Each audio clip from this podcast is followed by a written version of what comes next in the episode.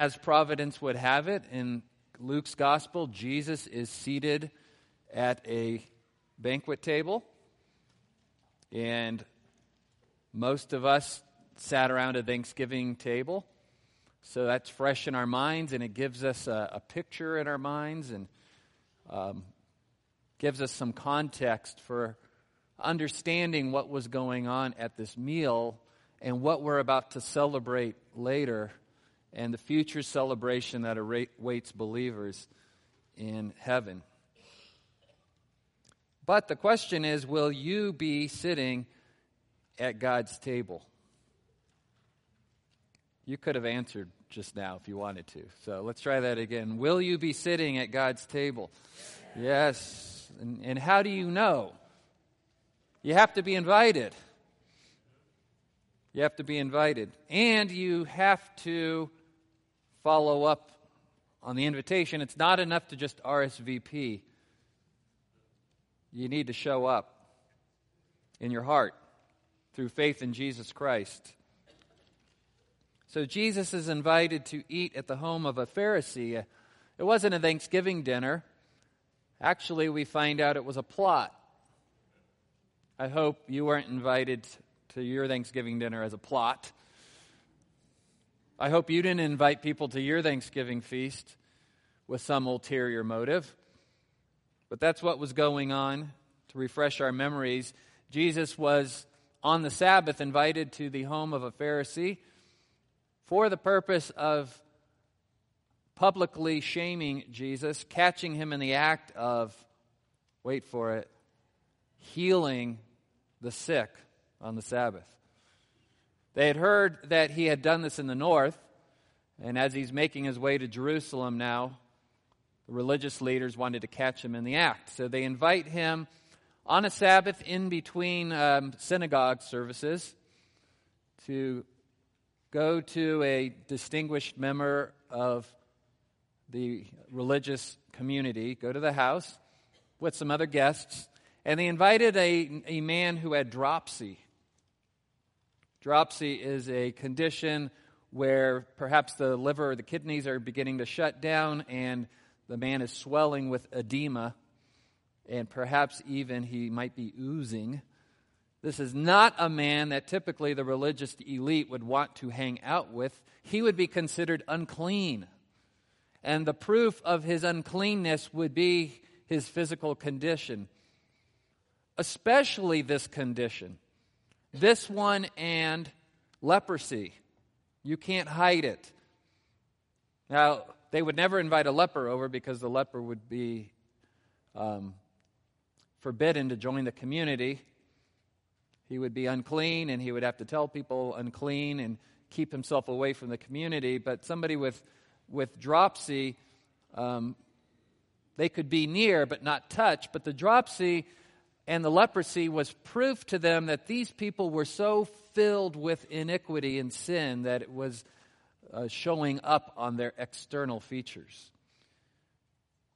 So this poor fellow was invited to a dinner with very prestigious people in the community as bait. How self serving, how uncompassionate, how thoughtless to use this man as bait.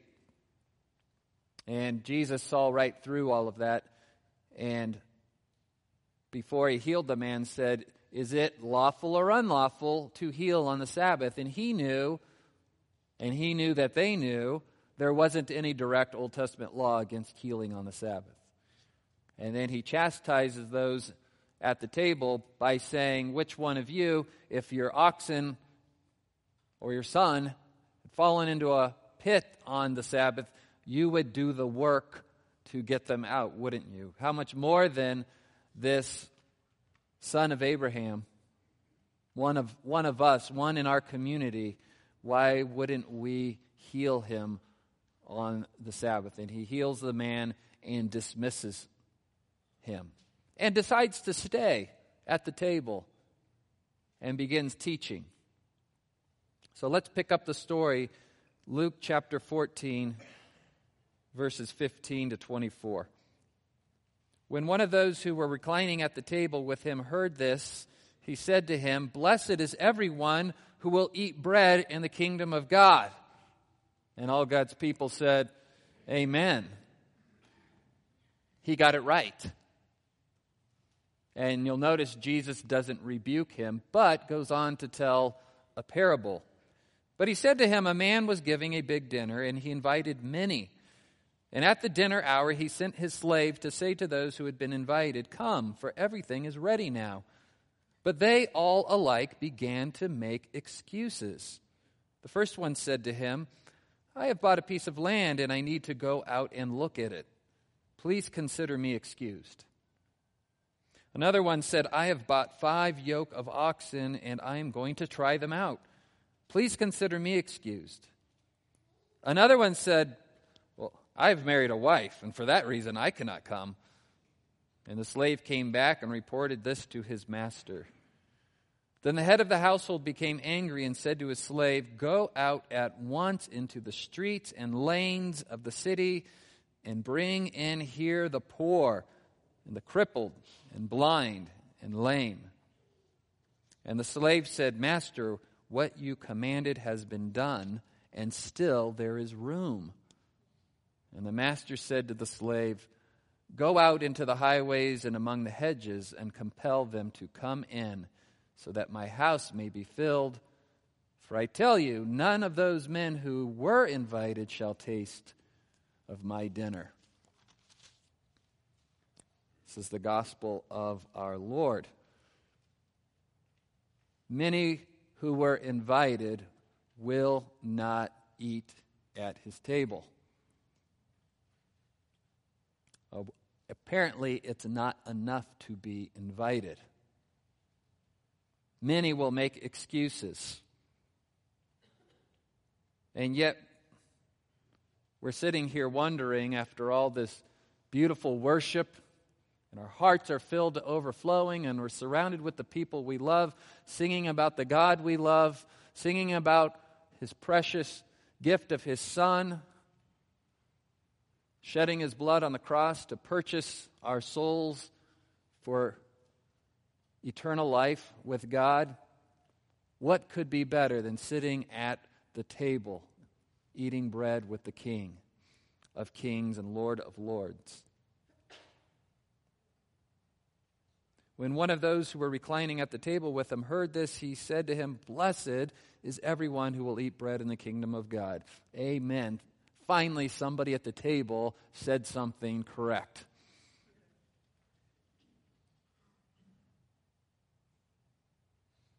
Breaking bread together in Jesus' day was a big deal.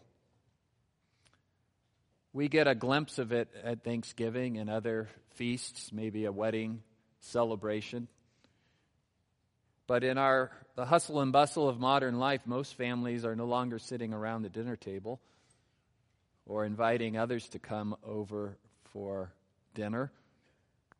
But this was a very intimate occasion to break bread together. They reclined at the table, they would lay on cushions, the table was low. Preparations were made. Certain protocols had to be followed. Being a good host was very important making your guests comfortable, inviting the right people. Unfortunately, the intimacy of breaking bread together, the religious leaders and the elite had turned it into a public spectacle. There were ulterior motives at play. How you hosted would be criticized and critiqued. Who was invited? Who wasn't invited? who sat at which seat. And the courtyard was open to the public so people could observe. This was pre Instagram. But how's everyone going to know what a great dinner I put on? And how's everyone going to know these amazing guests that I invited? Or how are people going to know that I was invited over to so and so's house? And those who couldn't see would eventually find out through the gossip mill. I hope you had a, a blessed Thanksgiving. It is my favorite holiday. It's my favorite holiday. And I discovered this year more than ever why it's my favorite holiday. It had less to do with the food. As you know, I can't eat most of now what is traditionally served at a Thanksgiving dinner. Everything's got wheat in it, a lot of gluten on the table, lots of it but it was being around the people that I love and um, the change of seasons. Although I hear back here the seasons reverted back to summer. Um,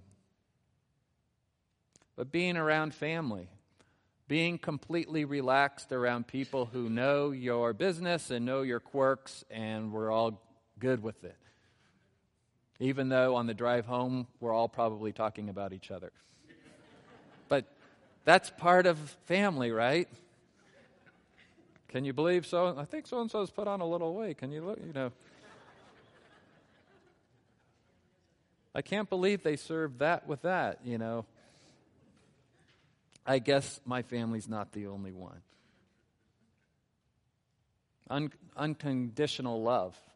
I, even I love Christmas, but there's pressure with the gift giving to give the right gifts and to uh, have the right expression on your face when you open gifts. the gift, gifts are not my love language. I, I'm like, okay, now I have to wear this or put it somewhere where they'll see it or my love language is cash.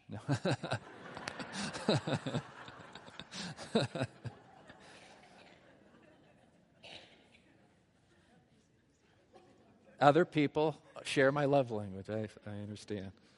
No, really, I just I like spending time with people. I just enjoy togetherness. And so, uh, a great meal, great conversation, laughter, storytelling, somehow convincing ourselves there's room for pie.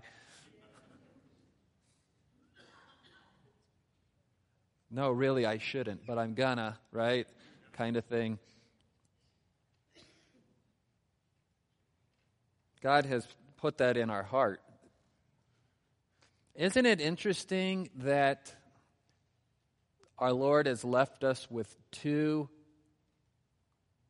ceremonies for us to remember Him? One is baptism, but the second is the Lord's Supper to gather and break bread together and remember the Lord's death. You get baptized once, you celebrate the Lord's Supper often.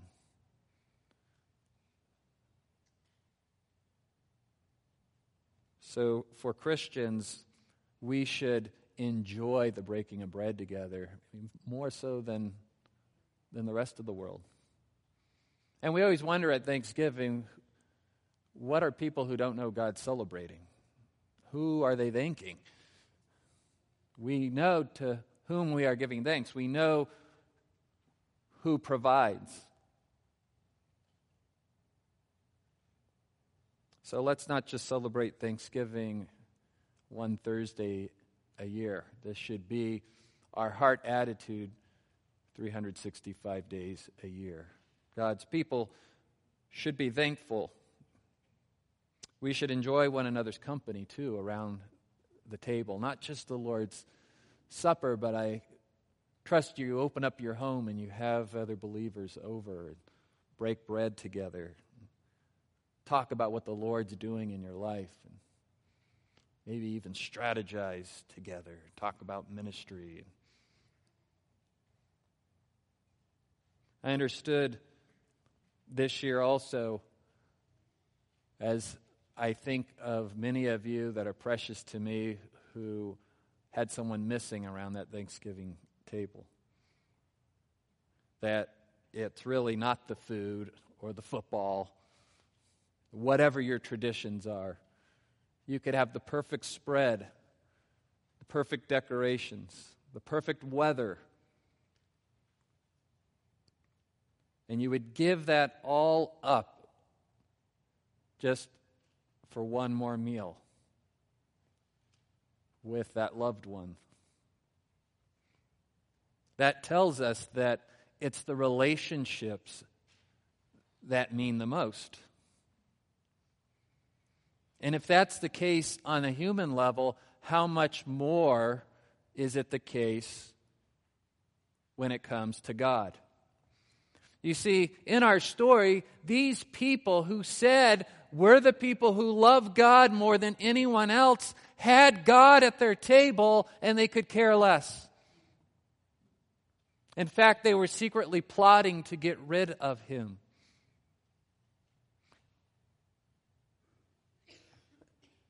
They didn't have people over for the friendship, and they had people over because they were plotting and strategizing and trying to increase their position in society.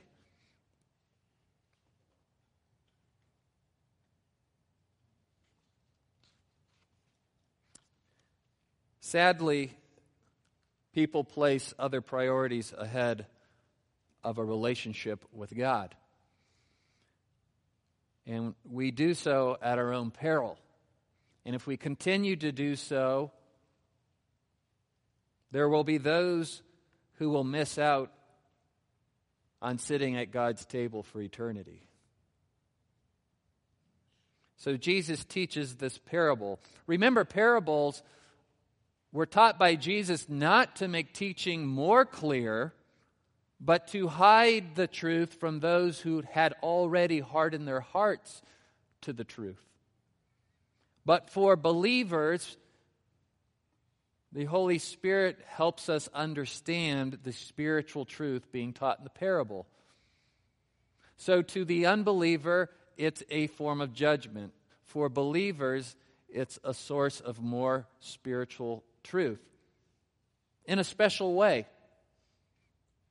See, how do people living in a material world understand spiritual things?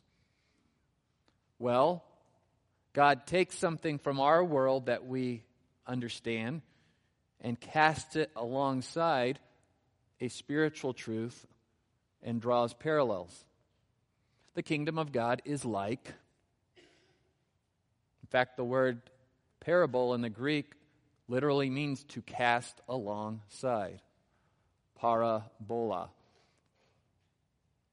So Jesus is taking an event that we all understand in some way, shape, or form, a banquet, and using it to help us understand spiritual truth.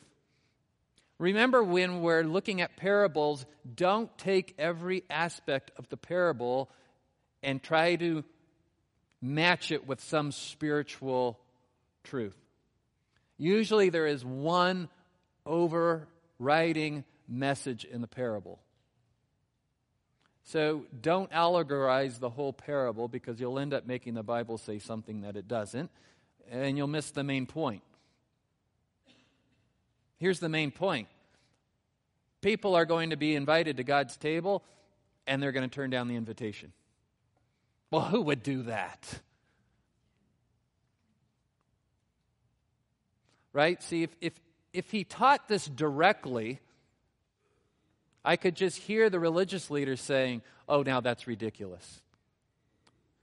Who would turn down an invitation to God's table?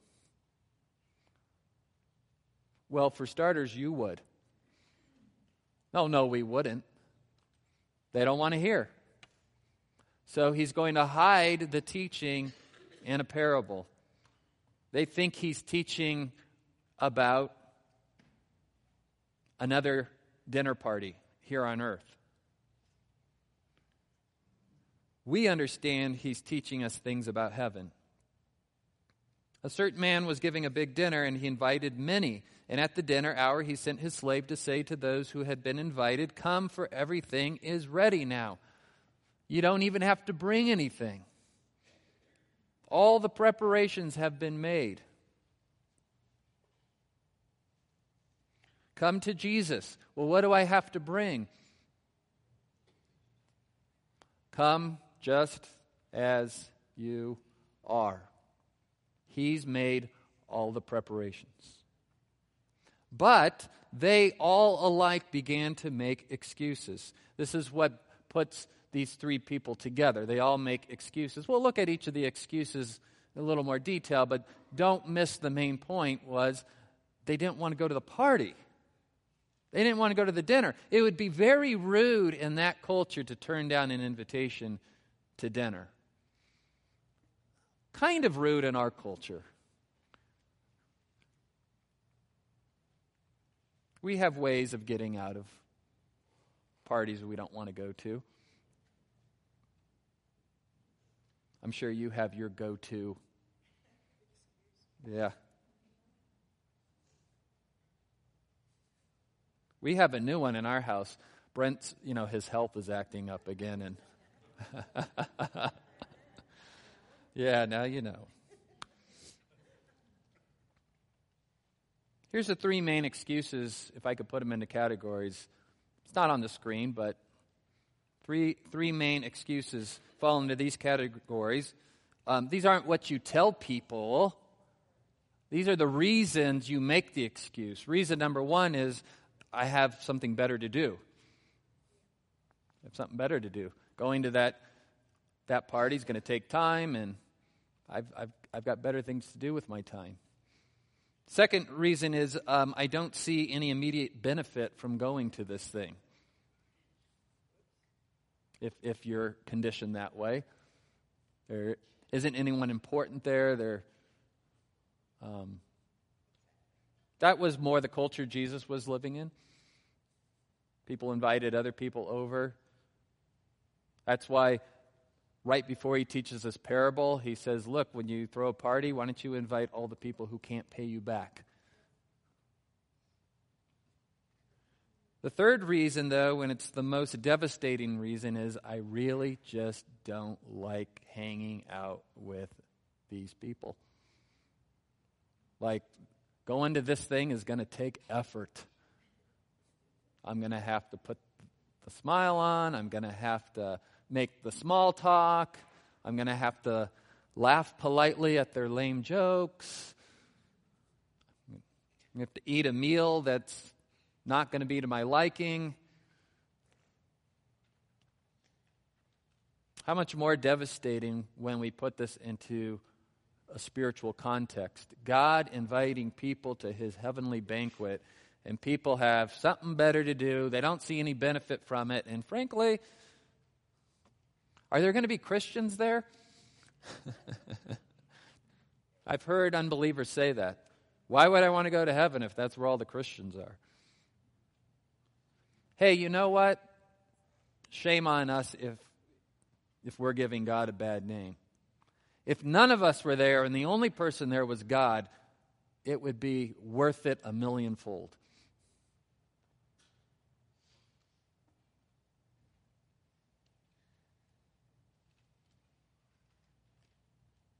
So let's look at the three examples Jesus gives as maybe three categories of idols. Let's call them idols. An idol is something that takes the place of God in our heart. Three idols that would get in the way of people wanting to party with God, to celebrate with God, to sit at God's table for all eternity. This, this first idol is just possessions. I've bought a piece of land and I need to go out and look at it. That's like right up there with tonight's my hair washing night. Come on, people. I bought some land and I need to go out and look at it. It's not going anywhere. I think it's more than just looking at it. I think what's implied here is I've got plans for this piece of land and I want to get started on those plans right away. I'm going to put a little, you know, house over here and a vineyard over here and a garden here and going to your party is not interesting to me. Instead of our eternal home, this person is consumed with the here and now, his own little kingdom. When we look at an idol, we won't repent from the idol unless we look at the idol behind the idol. It's easy to say, well, we all know that we shouldn't put possessions ahead of God. But you're not going to grow and change unless you ask the really hard question what is behind the idol? What is behind the idol, idolatry of your possessions? It's things like a false sense of security. Look, if I set up my own little kingdom just the way I like it, I will survive any catastrophe. It's one thing to be prepared in this life, it's another thing to be so prepared in this life you're completely unprepared for the next.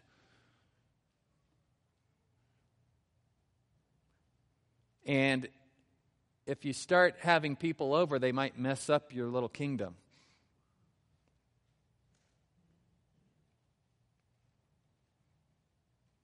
Are you okay if uh, you had some folks over with little kids and there was some breakage or spillage?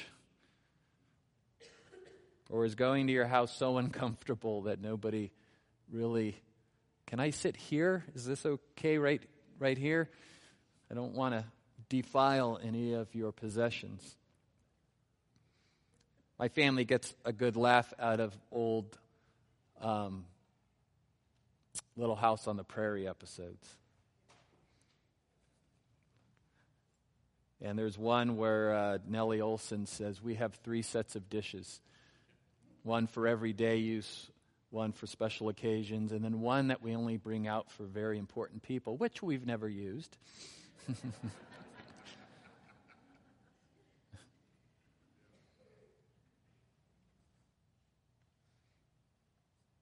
Isn't it great to hang out with people where if it was paper plates and hot dogs and everyone was having a good time?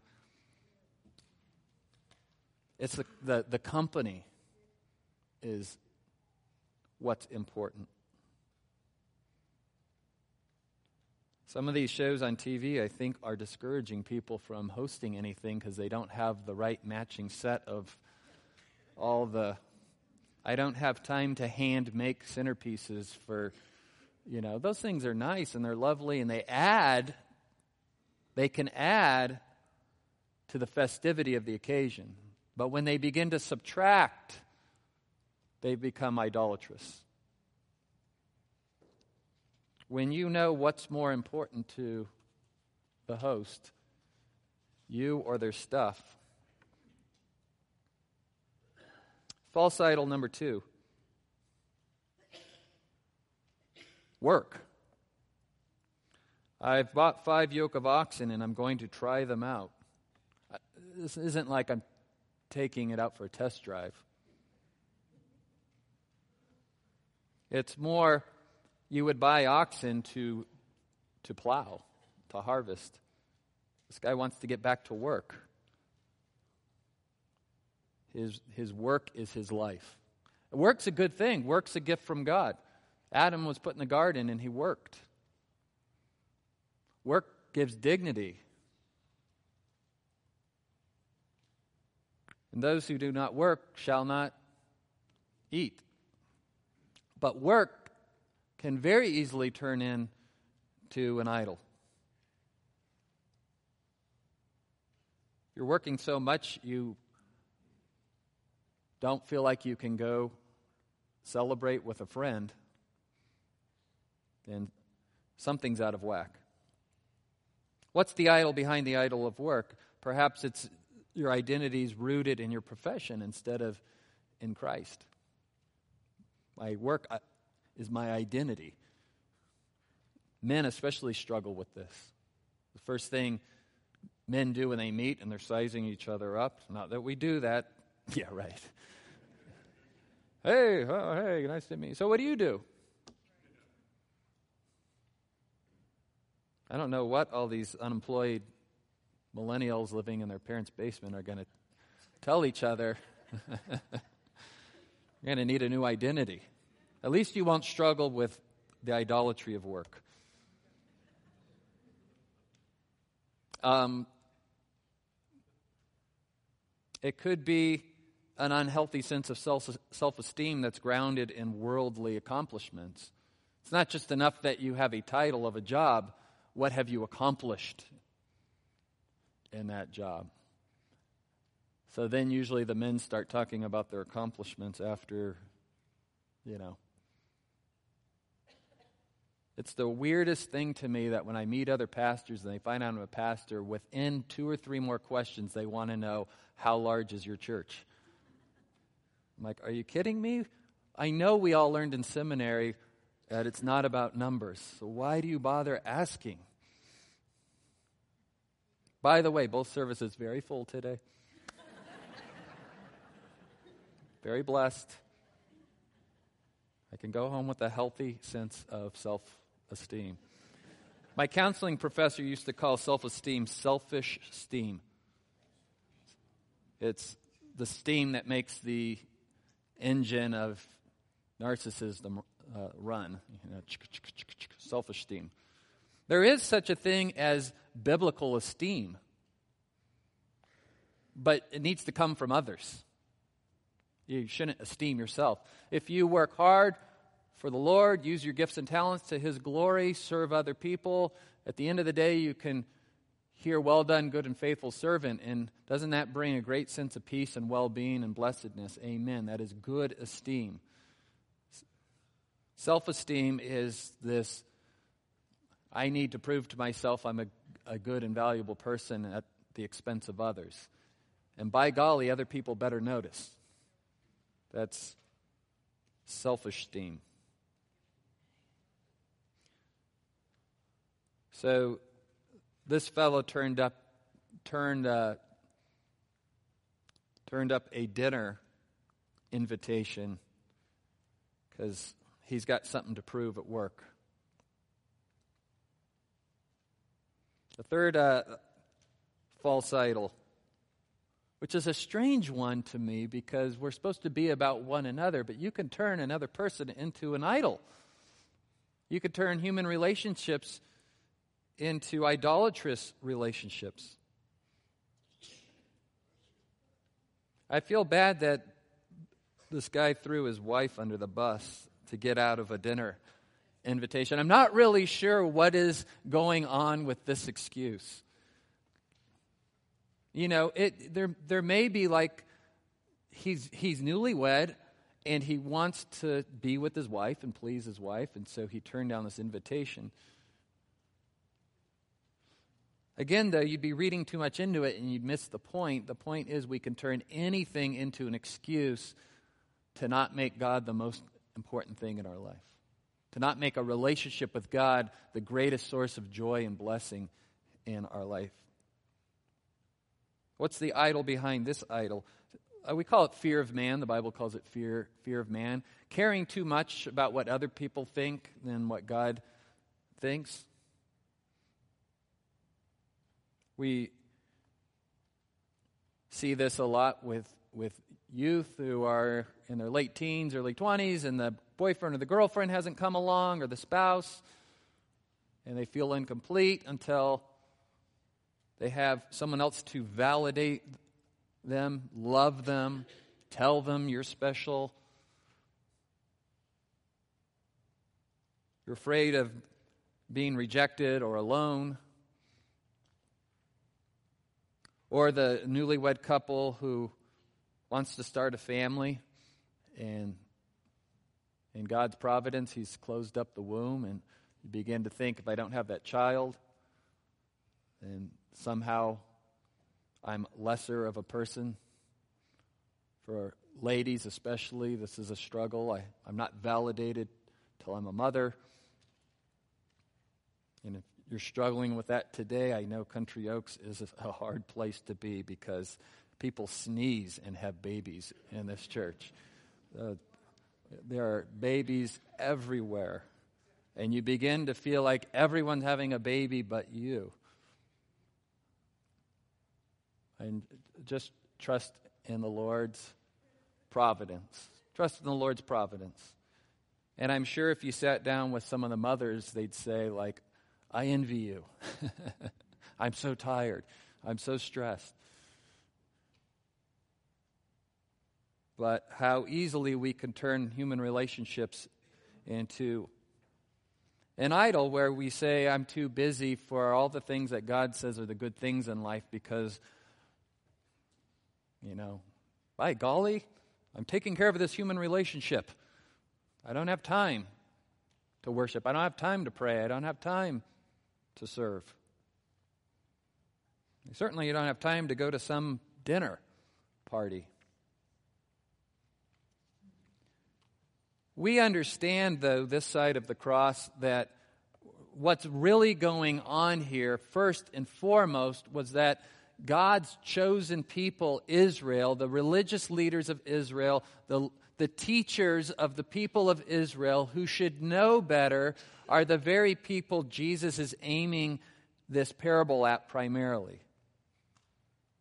You've been invited to sit at God's table and you've rejected the invitation, and Israel's rejected the invitation over and over and over again. It's what the whole record of the Old Testament is about. They rejected the invitation because the invitation said, in order to come to the table, one thing is required.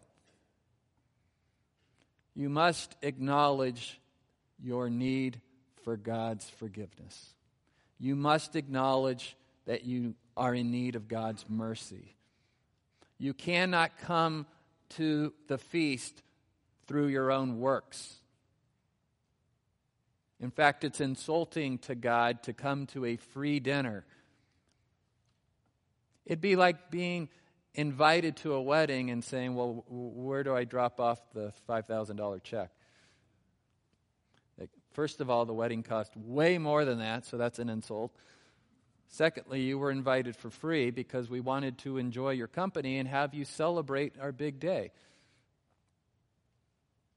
God has invited us at His table at His expense, at the expense of the life of His own Son. And these people thought they had earned their way to the table, believed they deserved the best seat at the table, were convinced that they were the most important people at the table, and that it was their prerogative to decide who deserved to be at the table and who didn't deserve to be at the table. And so the parable continues, and Jesus says, Because the people who were invited would not come, we're going to invite some different people. Since all the somebodies refused to come, we're inviting all the nobodies. And aren't you glad you're a nobody? I'm glad I'm a nobody because in Christ, now I'm a somebody. Purely by association.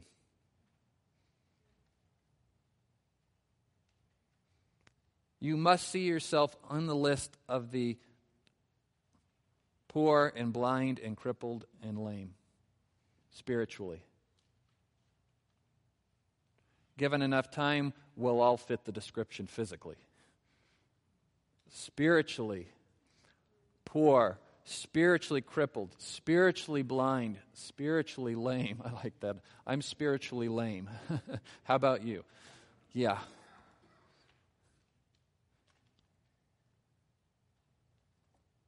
And yet we're given Christ's perfect righteousness through faith.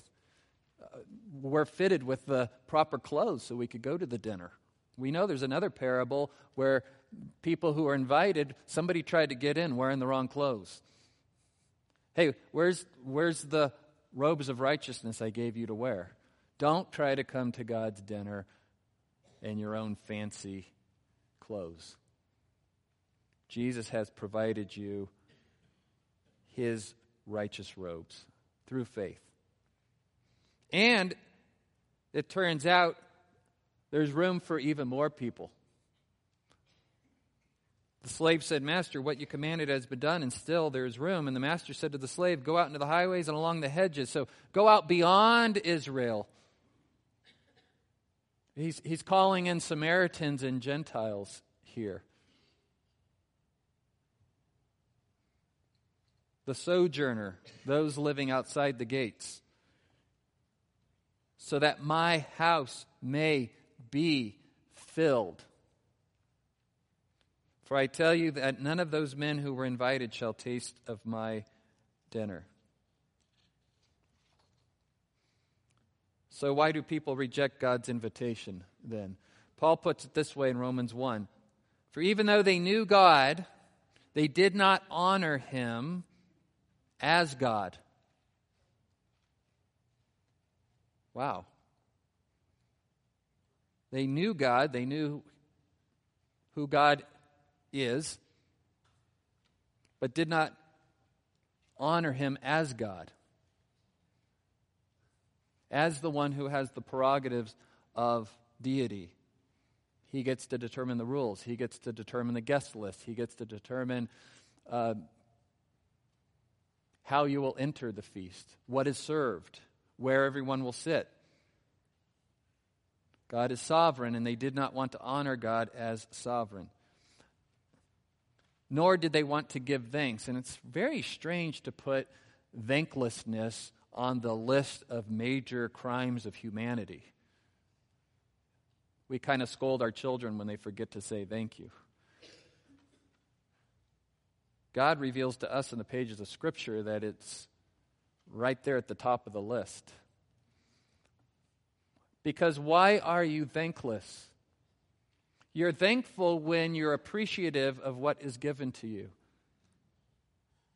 People find God unimpressive and are not thankful for the good gifts He has given us. And so, in our foolishness, Paul goes on to say, we exchange the glory of the incorruptible God for an image in the form of corruptible man. We, we give up what is eternal for things that are temporal.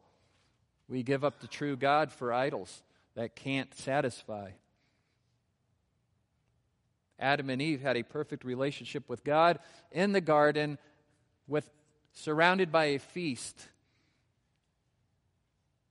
And they thought there was more. They gave it all up for what was behind door number 2. And God, the God who loves them, the God who created them, the God who cared for them, warned them that behind door number 2 is death.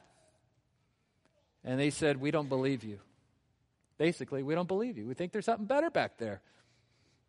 We'll, t- we'll give all this up for what's behind door number two. That is the heart of ingratitude. I think there's something better. Better than God? Ingratitude stems from a heart that believes we deserve better than God. Oh, there's got to be something better than this relationship with God. Jesus, who has had and always will have a perfect relationship with the Father, says this in his high priestly prayer Father, the hour has come, glorify your Son, and that the Son may glorify you, even as you gave him authority over all flesh, that to all whom you have given him, he may give eternal life. And this is eternal life. This is the prize. This is what is going to bring ultimate satisfaction, that they may know you, the only true God, and Jesus Christ, whom you've sent. The treasure is knowing God, but the world thinks that the world's things are the ultimate treasures. And even those of us who believe in God, we are often guilty of thanking God as a means to an end. Yes, I know God. Yes, I believe in Jesus Christ. And then we live as if that's not the prize. The prize is now, when is he going to start delivering the goods? Where's my happiness now? Where's my comfort now? Where is my achievement now? If you're looking for things to repent of, and the three idols on the list didn't strike a chord with you, hopefully this one will. Yes, you believe in God. Yes, you've placed your faith in Jesus Christ. Yes, you love God and you're looking forward to eternity with Him, but are you in the here and now loving God not for who God is, but for what you can get from Him. Think back to the illustration of being at the Thanksgiving table and having the perfect Thanksgiving, or the Christmas table with the, the perfect decorations, the perfect Christmas, little snow falling, perfect gift under the tree. But all the people you love are missing. That, that tells us that the relationship is the thing, not what you can get from the people you are in relationship with. Just being together in one another's presence is the gift. God becomes a mean to an end instead of the end.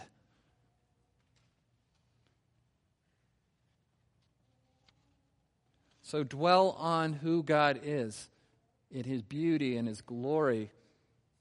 Get your heart back to that place, to your first love.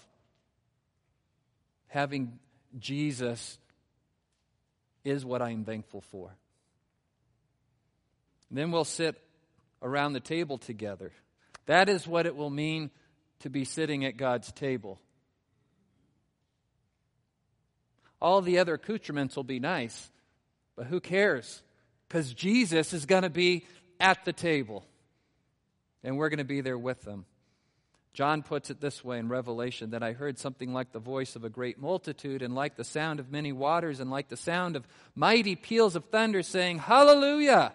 For the Lord our God, the Almighty, reigns. Let us rejoice and be glad and give the glory to him. For the marriage of the Lamb has come, and his bride has made herself ready. That's us. And then he said to me, Write, blessed are those who are invited to the marriage supper of the Lamb. And he said to me, These are true words of God. Beloved, the invitation is there. Are you going to show up?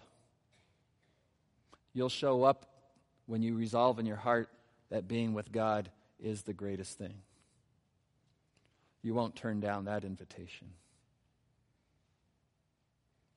And here's the good news if you invite Jesus into your heart, he's not going to say, Well, I've got something better to do, or there's nothing in it for me, or frankly, hanging out in that heart. No, he's compassionate and merciful and loving. You're invited to his table if you'll just invite Jesus to take over your life.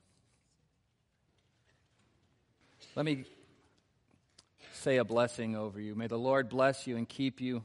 May the Lord make his face shine on you and be gracious unto you.